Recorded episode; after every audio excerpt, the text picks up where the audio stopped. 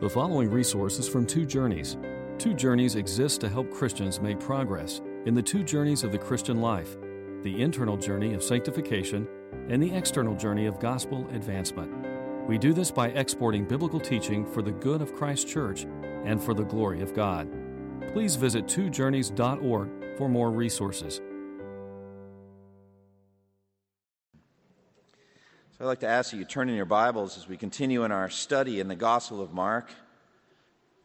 You just heard Ben read Mark chapter 1, verse 40 through 45.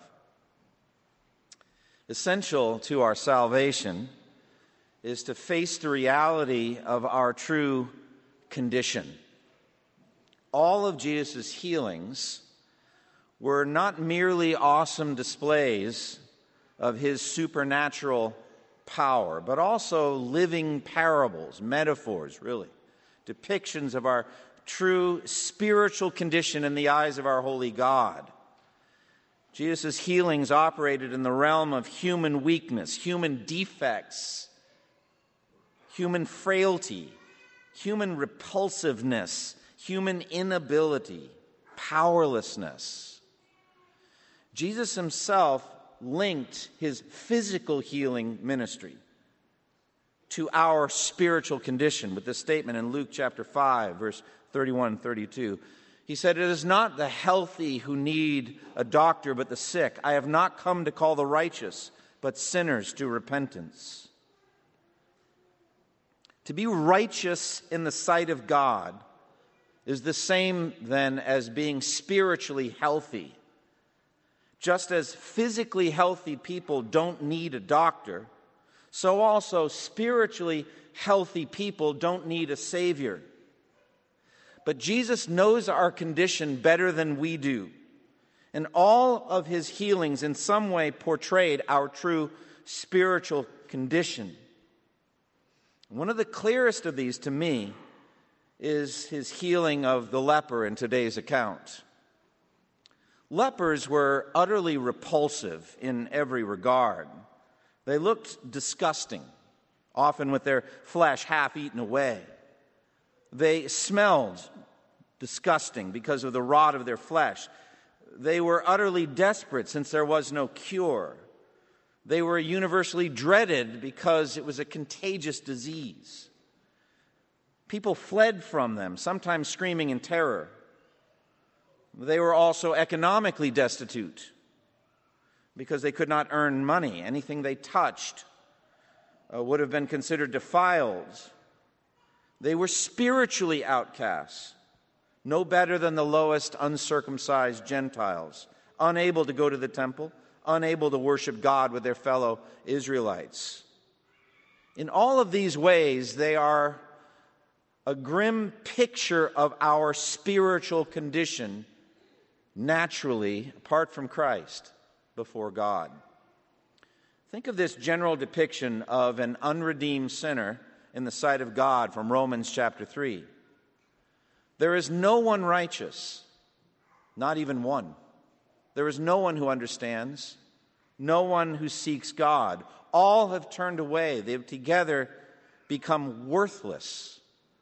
There is no one who does good, not even one. Their throats are open graves. Their tongues practice deceit. The poison of vipers is on their lips. Their mouths are full of cursing and bitterness. Their feet are swift to shed blood. Ruin and misery mark their ways, and the way of peace they do not know. There is no fear of God before their eyes. What do you think a person in that spiritual condition looks like to a holy God? Of whom it is said in Habakkuk 1:13, "Your eyes are too pure to look on evil; you cannot tolerate wrong." So when Jesus cures a leper at the end of Mark chapter 1, it's beneficial, I think, for all of us in some way to insert ourselves into the story as spiritually defiled, corrupted, repulsive in the eyes of God, apart from the saving work of Christ. And when Jesus is moved by compassion, and when he t- tenderly touches the man who had up till that point been untouchable, perhaps for years, it's a powerful picture of our own salvation. And even more amazing is what this brief account teaches us about Jesus. As with all of his healings, this shows the infinite majesty of Jesus Christ, the Son of God, as we've been learning. The healing is effortless, the healing is perfect, it is instantly effective. And his desire to touch this defiled outcast shows again his yearning for a close relationship with sinners. At the end of this sermon, I'm going to seek to show how this account is written to give us a sense of an amazing reversal. Jesus took the outcast's place as an outcast himself. Therefore, this is a beautiful picture of the gospel, of Christ's compassionate work for sinners like you and me. But it's only available for those who know that that is their true spiritual condition, apart from Christ how we really are the spiritual lepers, and we need him to touch us, and we need him to save us. So we begin with the leper's plea. Look at verse 40. A man with leprosy came to him and begged him on his knees, If you are willing, you can make me clean. So we come to the terrors of this disease, leprosy. I've already described somewhat how awful this disease was seen to be in Jesus' day. The word leprosy comes from the Greek word lepros, meaning scale like the scales that fell from Saul's eyes after his conversion. It gives us a sense of the scaly nature of a leper's skin because of the ravages of the disease. Now, there are actually a wide range of skin diseases that fell under this category, and not all of them were equally serious. The book of Leviticus describes a wide range of skin conditions that were addressed in the law of Moses. Some just had to do with eczema or some other forms of dry, scaly skin that really were no threat or maybe running sores or scabs. Others were far more serious. Biblical scholars believe that the most serious form of leprosy, the one that brought terror to the population and devastated the lives of all who had it, was Hansen's disease, which is a communicable bacterial infection that could be spread through the air or by physical touch. Even today, there is no cure for Hansen's disease, though its symptoms can be greatly mitigated by modern medical science. Leprosy of that sort usually begins with pain, but then is followed by numbness as the disease attacks the nervous system. The leper's skin loses its color and hair begins to fall out. The skin swells and bunches. The, leper, uh, the leprosy often uh, causes the body to emit a foul odor, making the leper even more repulsive. But perhaps most devastating of all is, as I mentioned, the numbness that results in a loss of the sensation of pain. Thus, lepers frequently destroy their own bodies unknowingly. They injure themselves because they don't feel anything while the injury is going on. Philip Yancey wrote a book about pain entitled, Where Are You, God, When It Hurts? And he's speaking about how essential pain is to protect us from greater damage. He described how awful it is for people who are suffering from Hansen's disease to feel no pain at all. Quote, for thousands of years, people thought that Hansen's disease caused the ulcers on hands and feet and face, which eventually led to rotting flesh and the loss of limbs. But modern research has shown that in 99% of the cases, Hansen's disease only numbs the extremities. The destruction follows solely because the warning system of pain is gone. How does the decay happen? Well, in villages of Africa and Asia, a person with Hansen's disease has been known to reach directly into a charcoal fire to retrieve a dropped potato. Nothing in his body told him not to. Patients at a leper's hospital in India would work all day gripping a shovel with a protruding nail, or extinguish a, a burning wick with their bare hands, or walk on splintered glass. The daily routines of life ground away at the patient's hands and feet, but no warning system alerted him. If an ankle turned, tearing tendon and muscle, he would just adjust and walk crooked, end quote. So that's what's going on in the bodies of the lepers. But beyond this is the religious or spiritual defilement, the religious defilement of leprosy. In order to protect his chosen people from infectious diseases, the Lord made certain laws causing sick people to be quarantined from the rest of the community. Leviticus 13, 45, 46 says, The person with such an infectious disease must wear torn clothes, let his hair be unkempt, cover the lower part of his face, and cry out, Unclean, unclean. As long as he has the infection, he remains unclean. He must live alone, he must live outside the camp. End quote. Imagine what this was like socially. People need to be together. Scripture says it's not good for man to be alone. Uh, people need to be touched, they need to be hugged, need to be patted on the back, need a good firm handshake from time to time. We're all like this.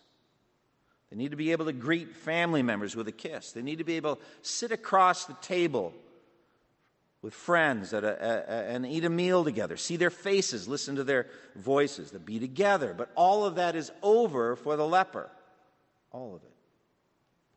Even worse, they're effectively cut off from corporate worship, as if they were cast out of the sight of God. Since the temple was the center of Jewish religious life, this spiritual exile was a devastating condition for lepers. It was like a living hell for them. Psalm 31 22. In my alarm, I said, I am cut off from your sight. Psalm 88 says, I am set apart from, uh, with the dead, like the slain who lie in the grave, whom you remember no more, who are cut off from your care. You have put me in the lowest pit, in the darkest depths. That's what it felt like cut off, out in the darkness, excluded. So that's the condition of this poor man who came to beg healing from Jesus that day.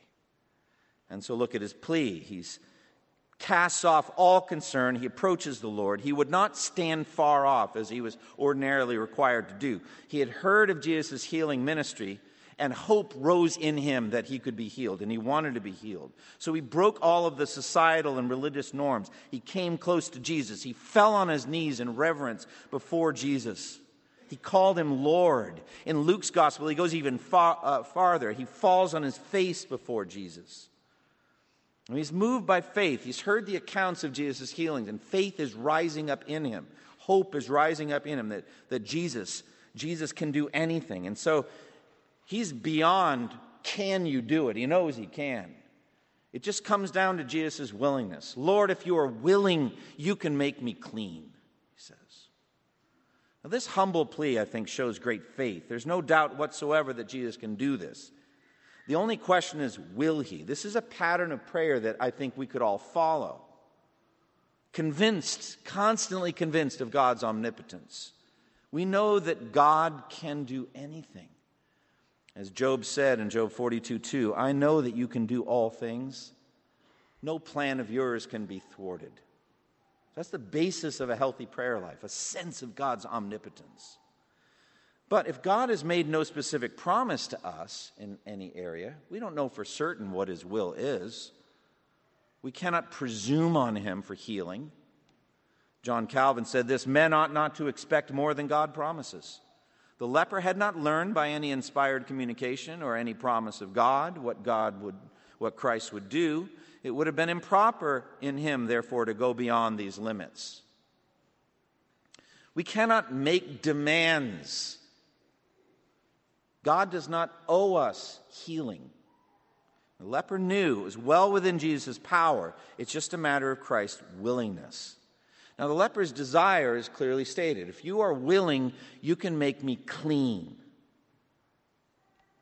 It's a beautiful word, a Greek word, the, the cleaning or the cleansing of his body from this defilement, this pollution of, of leprosy. Now, I wonder what the crowd must have been thinking as this leper comes and falls right in front of Jesus. John MacArthur, in commenting on it, said this One can only imagine the, the people's reaction as they watched this dramatic scene unfold. Horror mixed with indignation must have swept through the crowd of onlookers. Some probably shrank back in startled fear, covering their mouths as they quickly retreated. Perhaps others glanced around for stones or sticks to drive away this unwanted outcast. Others surely stood watching in stunned silence, wondering how Jesus would respond. So that's the scene. That's what's going on. Now let's look at the Lord's compassionate power, verse 41 42. Filled with compassion, Jesus reached out his hand and touched the man. I am willing, he said. Be clean. And immediately the leprosy left him and he was cured. So we come to this great topic of the compassion of Jesus. The text actually says that Jesus was filled with compassion or moved by compassion. The Greek words uh, for compassion root his feelings in his bowels, like in his intestines. KJV frequently uses that word. He feels it within his gut, what it must have been like to be this leper. That's his compassion. And Jesus, in general, displayed a very healthy, perfectly healthy, and robust emotional life. He was an emotional man. Unlike the gods of the Greeks, the Stoics, who thought of their gods as thinking machines, untouched whatsoever by the deplorable human condition. Jesus was nothing like that. Jesus perfectly displayed the emotions of our Heavenly Father, a God who says again and again that He is gracious and compassionate. And so He pities and seeks to relieve the miseries of His creatures. By far, the most common emotional state ascribed to Jesus in the Gospels is compassion feels it again and again. And we're going to see it as the reason for his teaching ministry in chapter 6 because they were like sheep without a shepherd. He has compassion on them and they need the word of God, and so he teaches them. He's going to openly declare his compassion for the crowd in Mark chapter 8. He says, I, I have compassion for these people They've been with me three days and have nothing to eat. If I send them home hungry, they'll collapse on the way because some of them have come a long distance. He just is able to immerse himself in the condition of other people. He's moved deeply. And so it is with this leper. Jesus is moved with compassion for his plight. That's why I said, as I was preaching through the book of Job, I felt that the worst thing that Job ever said about God is in Job 9:23. This is what Job said about God. When a scourge brings sudden death, he mocks the despair of the innocent. That was probably Job's lowest moment, I think. As though God gets some kind of twisted pleasure out of enjoying just watching his creatures suffer. He doesn't. He's moved with compassion for the suffering of the human race. And Jesus lived that out. Consistently move with compassion for people. He would weep before raising Lazarus from the dead. Not, I think, just because of the obvious, abject sorrow of Martha and Mary, but he knew all that death would cost his people in grief and sorrow over the centuries to come. And so he wept. He would also weep over Jerusalem because of the destruction that was going to be coming on them because of their rebellion, their failure to recognize the time of the Lord coming. And he wept over them. So I just want to pause and just apply it to us. What about us? The parable of the Good Samaritan, the priest and the Levite, these religious people see the guy bleeding by the side of the road and they just walk right on by. They're not moved with compassion. They're not able to immerse themselves in that other person's situation. Though I usually reserve applications for the end of the sermon, I just want to do it right now. Just look in the mirror and say, Lord, Spirit in me, the Spirit of Christ, move me with compassion for lost people. Help me to see what it feels like to be without hope and without God in the world. What is it like to be that person in that situation? If I were in that family, what would I feel? If that were happening to me, what would I feel? Jesus is compassionate. And it's part of his healing work in us to make us so make us so. But with Jesus, it's not just a feeling only, He has power to do something about it. Amen? The power to do something about it. And so, moved the compassion, Jesus reached out his hand and touched him. I am willing, he told him, be made clean. He doesn't just have feelings, he physically extends his own hand to touch this man. Now, what must that have been like for this leper? Who knows how long it has been since the last time a human being touched him. Uh, he was used to people running and screaming from him, even his own family, even his own friends. This was, in some ways, exactly where the law of Moses took this man. In order to protect the community from the communicable disease, this man had to be made an outcast. Anyone who touched him would become unclean himself and liable to contract the same disease himself. Holiness does not move to defilement, It's the other way around. Defilement moves and defiles holy people. That's how it works. That's the normal pattern. Leviticus 5 3. If anyone touches anything that would make him unclean, whether he's aware of it or not, when he learns of it, he's guilty.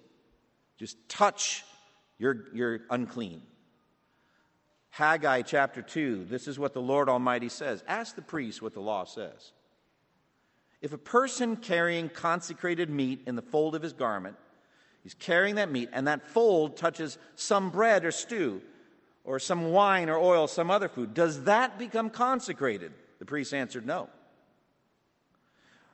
Then Haggai said, If a person defiled by contact with a dead body touches one of those things, does that become defiled? The priest answered, Yes, it becomes defiled. Then Haggai said, So it is with this people and this nation in my sight. Whatever they do and whatever they offer has become defiled. But not Jesus. Hallelujah, not Jesus. He is the exception. His touch produces cleanness in this man, in this defiled man. We've noted before that Jesus deeply desires a personal relationship with each of the people he healed and sees this a lot in, in, in touching people. He loves to touch people to heal them. We already saw that with uh, Peter's mother in law. He touched her and the fever left her. He loves to touch people. Now, keep in mind, he doesn't have to do this. Do you remember the story in Matthew 8 of the Roman centurion whose servant lies at home paralyzed and in terrible suffering? Jesus says, I'll go and heal him. And the centurion says, Lord, I do not deserve to have you come under my roof. Just say the word, and my servant will be healed. For I myself am a man under authority, with soldiers under me. I tell this one, go, and he goes. I tell that one, come, and he comes. I say to my servant, do this, and he does it. The Roman emperor doesn't need to come from Rome when he wants the legions to go do something in Palestine. He just gives the order, and it's done. You don't need to come. Jesus said, I've not found anyone in Israel with such great faith. And he was healed just like that. I mean, he actually does this a number of times. The royal official's son in, in John 4, Jesus doesn't go, he just heals him. The guy goes and travels the next day, finds out, oh, he's healed. When did it happen? Lines it up. That's when Jesus said it. Or the Syrophoenician woman, the, uh, her daughter's lying at home on, in bed, demon possessed. Jesus never saw the girl. He actually never said anything to the demon, just thought it, and the demon left. He didn't have to go anywhere or be anywhere. He didn't have to touch somebody. But he wanted to touch this leper.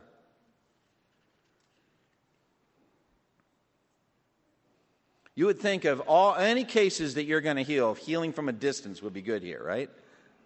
Now, this would be a prime example to heal from a distance.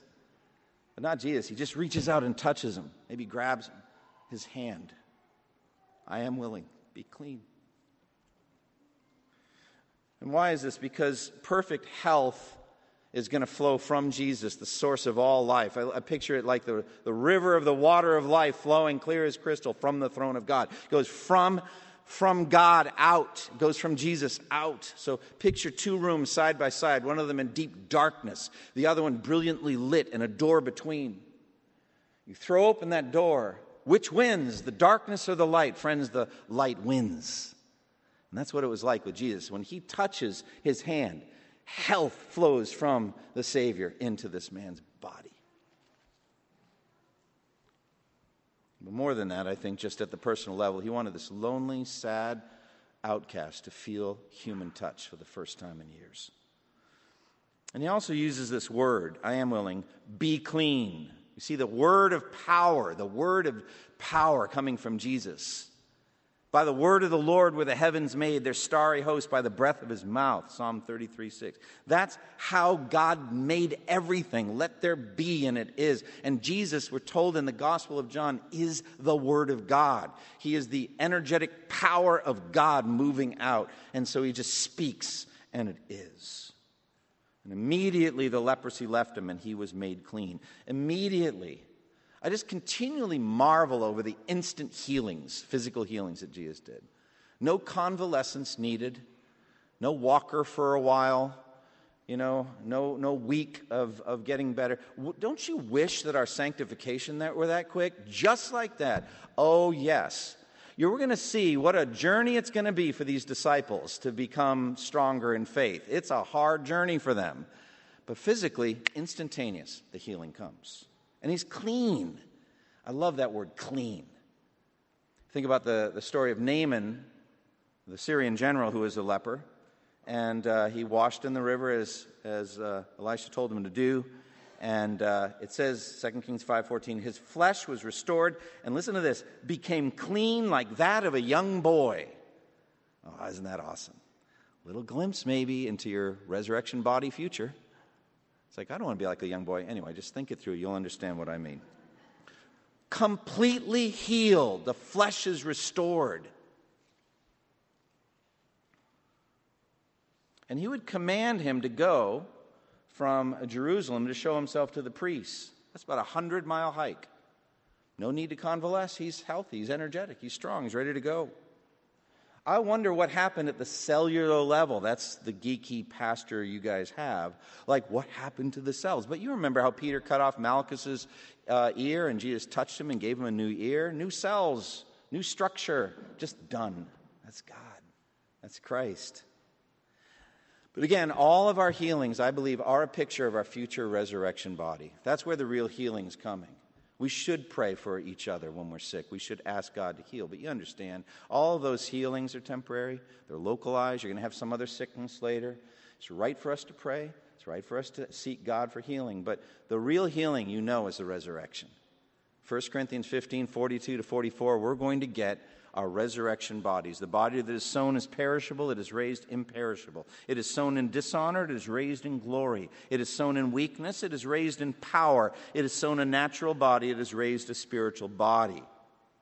At the resurrection, Jesus will instantly give all the redeemed imperishable, glorious, powerful spiritual bodies. That's where we're heading. All right, well, unfortunately, now I have to tell you about the leper's disobedience. The leper's disobedience. Jesus commanded the leper, former leper now, very sternly. 43, 44. Jesus sent him away at once with a strong warning See that you don't tell this to anyone, but go show yourself to the priest and offer the sacrifices that Moses commanded for your cleansing as a testimony to them. So, the Greek word here, uh, strong warning, implies a certain strictness, like a, a sharp command from a superior officer or a king.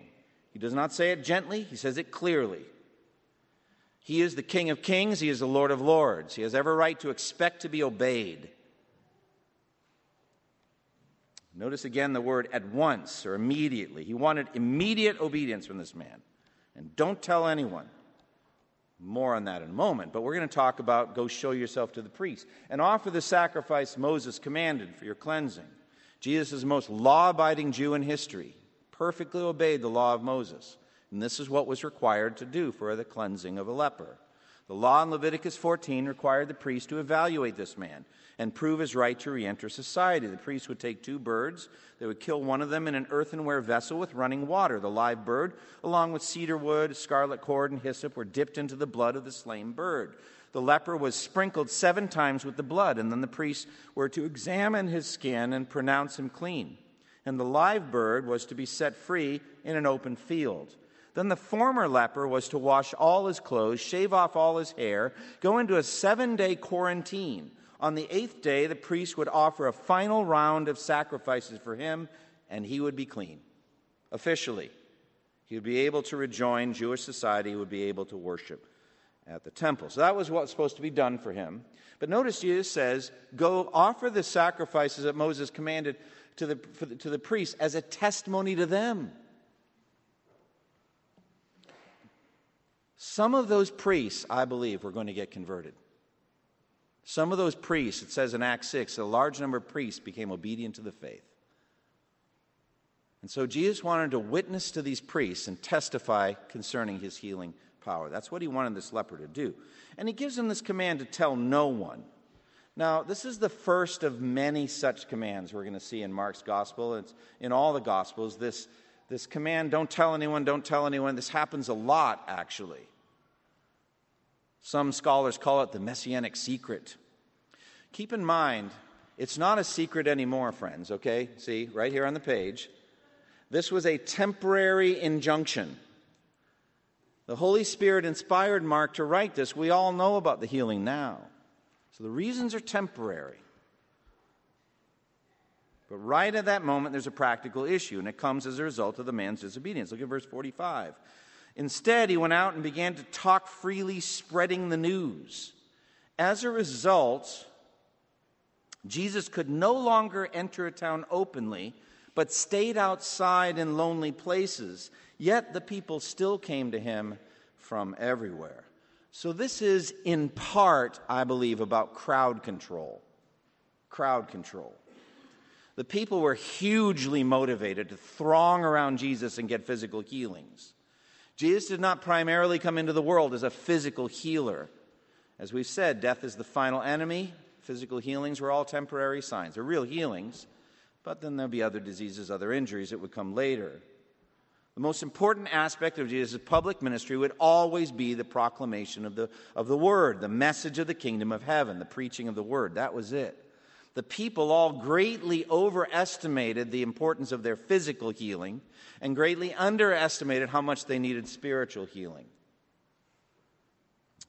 Because of this man's disobedience, huge crowds flocked to Jesus for healing. Immediately in the next chapter, God willing, next week, chapter 2, we're going to see such a cr- huge crowd in his hometown that four friends can't get a paralyzed man to Jesus. They have to dig through the roof. And the frenzy got so high, these people thronging around Jesus did not really believe in him, as John chapter 2 says. Jesus would not entrust himself to them, for he knew all men. He did not need man's testimony about man, for he knew what was in a man. The frenzy got so high that at one point in John chapter 6, the crowd wanted to take Jesus by force and make him king. You can picture a, a triumphant team uh, uh, at the end of the Super Bowl picking up the coach, putting him on their shoulders, and carrying him off in triumph. Jesus did not want to be made king that way. It wasn't time. He had a different vision. And so he's got to turn down the heat under the pot, he's got to control the crowds. He tells them, Don't tell anyone, but he disobeyed. Isn't it interesting how, at least at one level, superficially, the demons are more obedient to Jesus than people are? I mean, this happens a lot. I mean, we should do better than demons, don't you think? Amen. We should do better than demons. But this guy didn't. He just disobeyed, told everyone. Isn't it sad, too, that the ministry of reconciliation is now committed to us? And we are ca- called on to tell everyone, and we don't? We don't. You are free to tell this story to everyone in your workplace this week. You're free to do it. The injunction's off now. Tell everyone that Jesus healed a leper. Oh, what did you do this weekend? Start there at the workplace. How was your weekend? Ask them. Oh, it was good. It was good. What did you do? All right. Hoping they'll say, What about your weekend? How was yours? They probably will. And say, I heard the best sermon on Jesus healing a leper. And you are free to tell the story. So tell it. Jesus has power not just to heal physical leprosy, but to heal spiritual leprosy. And our sins are like that.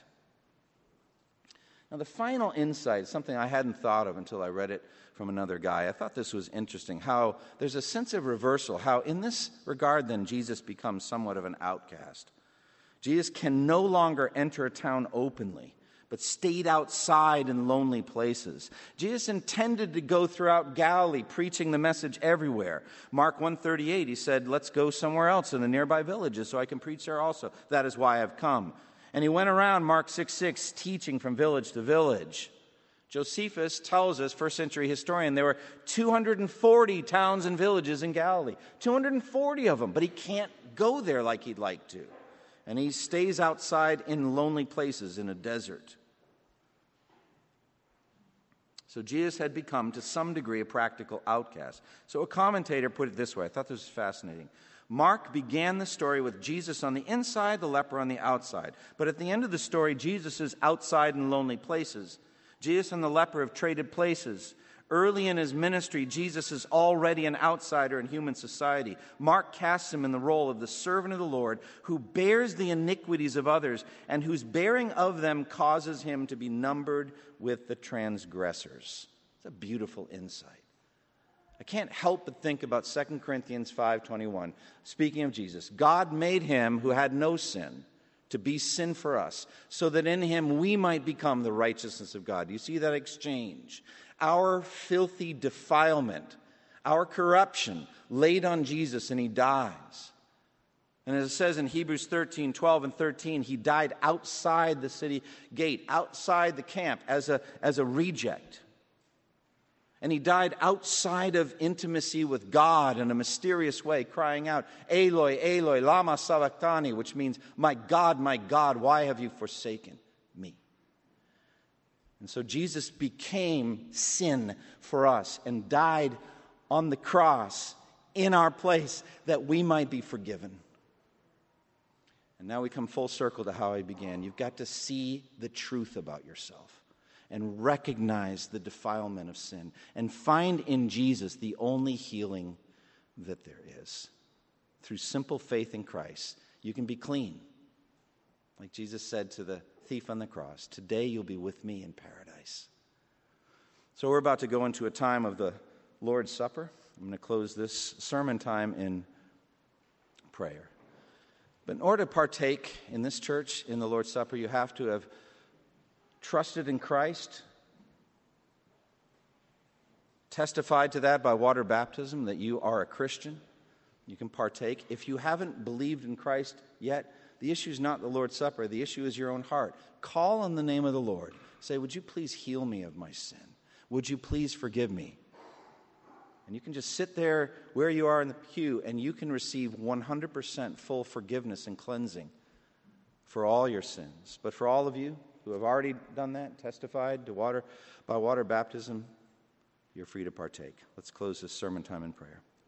Father, we thank you for the time we've had in the ministry of the word in the Gospel of Mark. And now, Lord, as we turn to the Lord's Supper, we we pray that you would strengthen each of us. Lord, help us to be able to look to Jesus, the healer, the powerful Savior who cleanses us from the filth of sin. And we pray in Jesus' name. Amen. Thank you for listening to this resource from twojourneys.org. Feel free to use and share this content to spread the knowledge of God and build His kingdom. Only we ask that you do so for non commercial purposes and in accordance with the copyright policy found at twojourneys.org. Two Journeys exists to help Christians make progress in the two journeys of the Christian life the internal journey of sanctification and the external journey of gospel advancement. We do this by exporting biblical teaching for the good of Christ's church and for the glory of God.